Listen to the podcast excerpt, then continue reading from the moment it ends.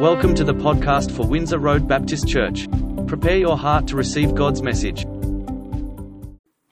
We're continuing our series in the book of Luke, and today we're looking at one of Jesus' most famous stories, certainly one of the most powerful stories that, that Jesus tells. He's, he's not here this morning, uh, Matt's away, but when Matt, when Matt comes to church, he usually sits right down the front here in the front row. Uh, Matt grew up in the church, uh, and uh, he was only about nine years old when he, he went to his pastor and said, I want to be baptised. And his pastor said, you know, tell me, and tell me about your faith. And, and Matt's testimony was so powerful that even at the age of nine, his pastor says, You're a believer and you're ready to be, to be baptised. And, uh, and Matt certainly lived up to that. Matt, Matt is, has a, from the Bible, has great knowledge of the Bible, and he's got a very, very strong moral code that developed from the Bible, and he sticks to it. And he's, he's a man of God, a man of, a man of honesty, a man of integrity, a man of justice, uh, a man you can, you can trust. Uh, and Matt's gone on to do a lot, a lot of ministry. He, he uh, particularly leads beach missions, and uh, uh, he's an elder in the church here, and uh, he's very committed. If there's a working bee, he's there. If there's a prayer meeting, he's there. If there's any sort of ministry that needs doing, Matt steps up and, and does that, that role it covers all aspects of his life. So he, he's, he's very uh, uh, sincere in his, his prayer life and he follows the spiritual disciplines and particularly the, the practice of fasting. And so he, he, will often fast during the week to, to sharpen his prayer and, and to bring commitment. And he, he's very sincere about his use of money as well. Uh, he tithes exactly 10% of his income, his gross income, not his net income, his, his taxable income uh, before the tax comes out every week, comes straight into the account by direct debit. Matt, he's a, he's a man of God. He's a, he's a solid guy. He's in very sharp contrast to his friend Levi. Uh, Levi started coming to church every now and then recently, uh, but when Levi comes to church, he certainly doesn't sit down the front. He sits, if he does sit, he sits right down the back. Often he just stands in the foyer down there. Uh, Levi and, and Matt grew up together, but their lives have taken very different journeys. Uh, when Matt was a, a young guy, he uh, was abused, and uh, over time he, he sort of got messed up by that, uh, and he got these ideas and he acted on them, and uh, well, he, he got imprisoned. He got uh, convicted of being a pedophile and went to prison. Everybody in the church sort of knew about it. Uh, it was very, very awkward. Uh, disappeared for a few years. But as I said a couple of weeks ago, Matt st- uh, Levi started coming back to church, and in the hustle and bustle of the morning service, you know, Matt was down the front here, Levi was at the back, and their, their eyes, they caught each other's eyes, but then Matt looked away and, and shook his head and started praying. And Levi wept. And uh, fortunately for everybody, to avoid the awkwardness of it, he left before the end of the service uh, and we, we haven't seen him recently. Of course, that's not a, not a true story. We don't have a Matt and a Levi in our, in our church, but it's sort of based on the story that Jesus tells in Luke chapter 18. And uh, we read there uh, in Luke chapter 18, verse 9. To some who were confident of their own righteousness and looked down on everyone else, Jesus told this parable. Two men went up to the temple to pray, one a Pharisee and the other a tax collector. The Pharisee stood by himself and prayed, God, I thank you that I am not like other people, robbers, evildoers, adulterers, or even like this tax collector. I fast twice a week and give a tenth of all I get. But the tax collector stood at a distance. He would not even look up to heaven, but beat his breast and said, God, have mercy on me, a sinner. I tell you that this man, rather than the other, went home justified before God. For all those who exalt themselves will be humbled, and those who humble themselves will be exalted. The, the temple was the, the centre of religious life in Jerusalem, and there were uh, supposed to be two prayer meetings, 9 a.m. and 3 p.m. People were meant to, to go to the temple to pray, but the custom had become in this age, in the first century, that you went three times a day if you were really holy 9 a.m., midday, and 3 p.m. And, and in the hustle and bustle of this setting, where these two people catch the eyes across the temple uh, a Pharisee and a tax collector. And uh, Jesus unpacks it. So, but even though there's two people, Pharisee and the tax collector, there are a number of other people involved in the scenario.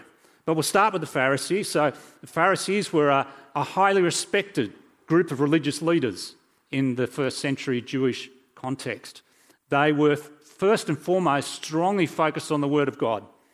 They, they were dedicated to the reading and the implementation of what we call the Old Testament and they memorized vast portions of Scripture. And then they lived very strictly according to those principles, those moral principles they derived from it. And this Pharisee was particularly worthy of note. Uh, normally, you were only required to fast once a year on the Day of Atonement. This guy fasted twice every week. And you were normally expected to pay the tithe, the 10% on a portion of your income, this guy tithed the whole amount every week. And so, as he was well known in the community, as he stood there to pray, uh, people would have admired this man. They, they wouldn't have been thinking he was a bad guy. He was a guy who had moral principles based on the scriptures, and he lived them out. But in very sharp contrast to the Pharisee was the second character in this drama that Jesus unfolds, and that is the tax collector.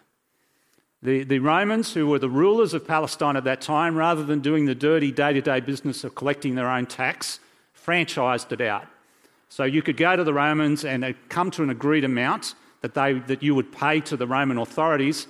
Then you became the tax collector, and you could then go to the people and collect as much tax as you liked, as much as you could get away with under the authority of the Roman soldiers. And so it was a real scam. They'd usually a tax collector, and, and presumably this tax collector here was a criminal, basically, in the eyes of people. He was ripping them off day to day through his overzealous collection of taxation. But not only were you considered a criminal, you were considered a national traitor. You were working with the enemy. You were uh, working with the oppressors. And so the tax collectors were not only hated the way that we hate people who are employed by the Australian Tax Office, Anybody here? Yeah, okay, right. we don't really understand. but they were hated because they were, were treasonous. And because of that, they were right on the edge of society. They were not the sort of people you mixed with. They were not the sort of people you counted as your friends. If one walked on one side of the street, you walked on the other side of the street. And perhaps you see why the, the, the the pedophile image is perhaps the closest we can come to in our society. That sort of hatred, that sort of marginalisation of, of a person was the, the picture of the tax collector that Jesus uses. And then there's the audience, the, the people who are in the temple, the people who are hearing Jesus speak. And in a way, they're not surprised at all by what's going on. Uh, the Pharisee coming in, publicly praying was not at all surprising. And they probably knew that often Pharisees were taught to pray a prayer which was, Thank you, God, that I was not born a Gentile, a pig, or a woman. That was their prayer. And so, this prayer of him coming in here and going, Oh, thank you, God, that I'm not like them, was quite acceptable and quite expected by Jesus' audience. The attitude and the, the, the approach of the tax collector, if he was going to come to temple, was not surprising either. He, he comes in and he, he beats his chest and his eyes are cast to the ground and he, he appears weeping and emotional before God. And that is just the way he should be.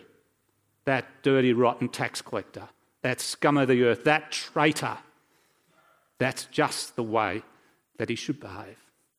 And so, up till this point in the story, Everybody is doing what they are expected to do. And everybody's attitude to everybody in the drama is what you would normally expect the attitude to be. But then God, Jesus, speaks on behalf of God. And what his assessment of the situation is vastly different to what everybody else was expecting.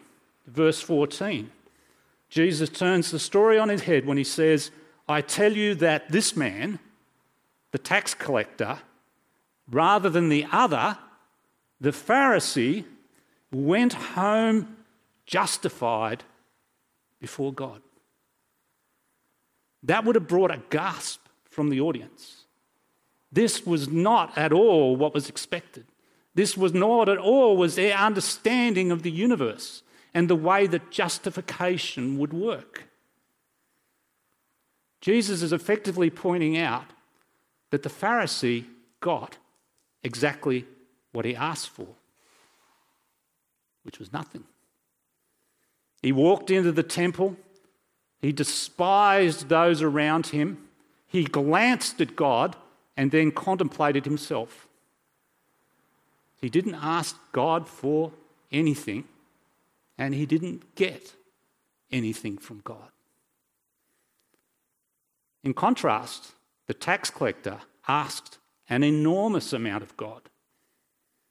He had the temerity to come before God and say, Please forgive me for the dreadful things I've done, the dreadful things I'm, I'm doing. And he receives an enormous amount in return. He receives the forgiveness of his sins. The tax collector goes home justified. The word justified was a legal term, and it's the same word Paul uses in his epistles when he talks about our salvation and what God gives to us through his grace and mercy. The Pharisee goes home with nothing. Perhaps he goes home with the sense that he has found the approval of men. But really, that's nothing either. The Pharisee prayed as one who needed no forgiveness and got none. The tax collector prayed as one who needed forgiveness and received it. And in many ways, this story sums up the gospel, perhaps more powerfully than any of the other stories that Jesus tells. That those who come before God with self justification, those who come before God with self righteousness, those who come before God and say, Aren't I good, therefore you should treat me well, get nothing from God. He closes his ears and eyes to them. But those who come before God with brokenness, those who come before God with an acknowledgement of their sinfulness and their shortcomings, receive from God the forgiveness of their sins. That's the gospel. That's what we celebrate. And that is good news. The gospel means literally good news. And for those like the tax collector and for those like Levi, the gospel is extraordinarily good news. That if you come before God and ask Him humbly for the forgiveness of your sins, God will forgive you. But it's not so good news for most of us who are gathered here today. Why do I say that? Well, most of us who are gathered here today are more like the Pharisees than the tax collectors.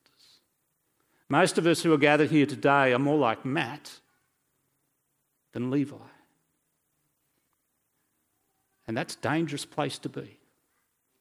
Because remember what Jesus says For all of those who exalt themselves will be humbled, and those who humble themselves, those who humble themselves, will be exalted. And so we would be wise to maintain an attitude, an ongoing, constant attitude of spiritual humility before God. Realizing that we are only righteous before God because of His merciful grace towards us and because of our humble repentance towards Him.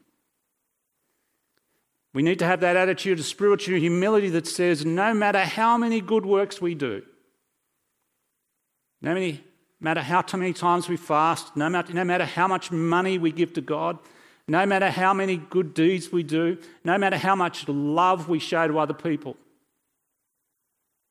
even the love we show to other people, does not justify us before God. Only His grace and mercy and our humble forgiveness, our request for forgiveness, justifies us before God. And so we need to maintain an attitude. We need to keep working on an attitude of spiritual humility before God and also an attitude of humility towards other people.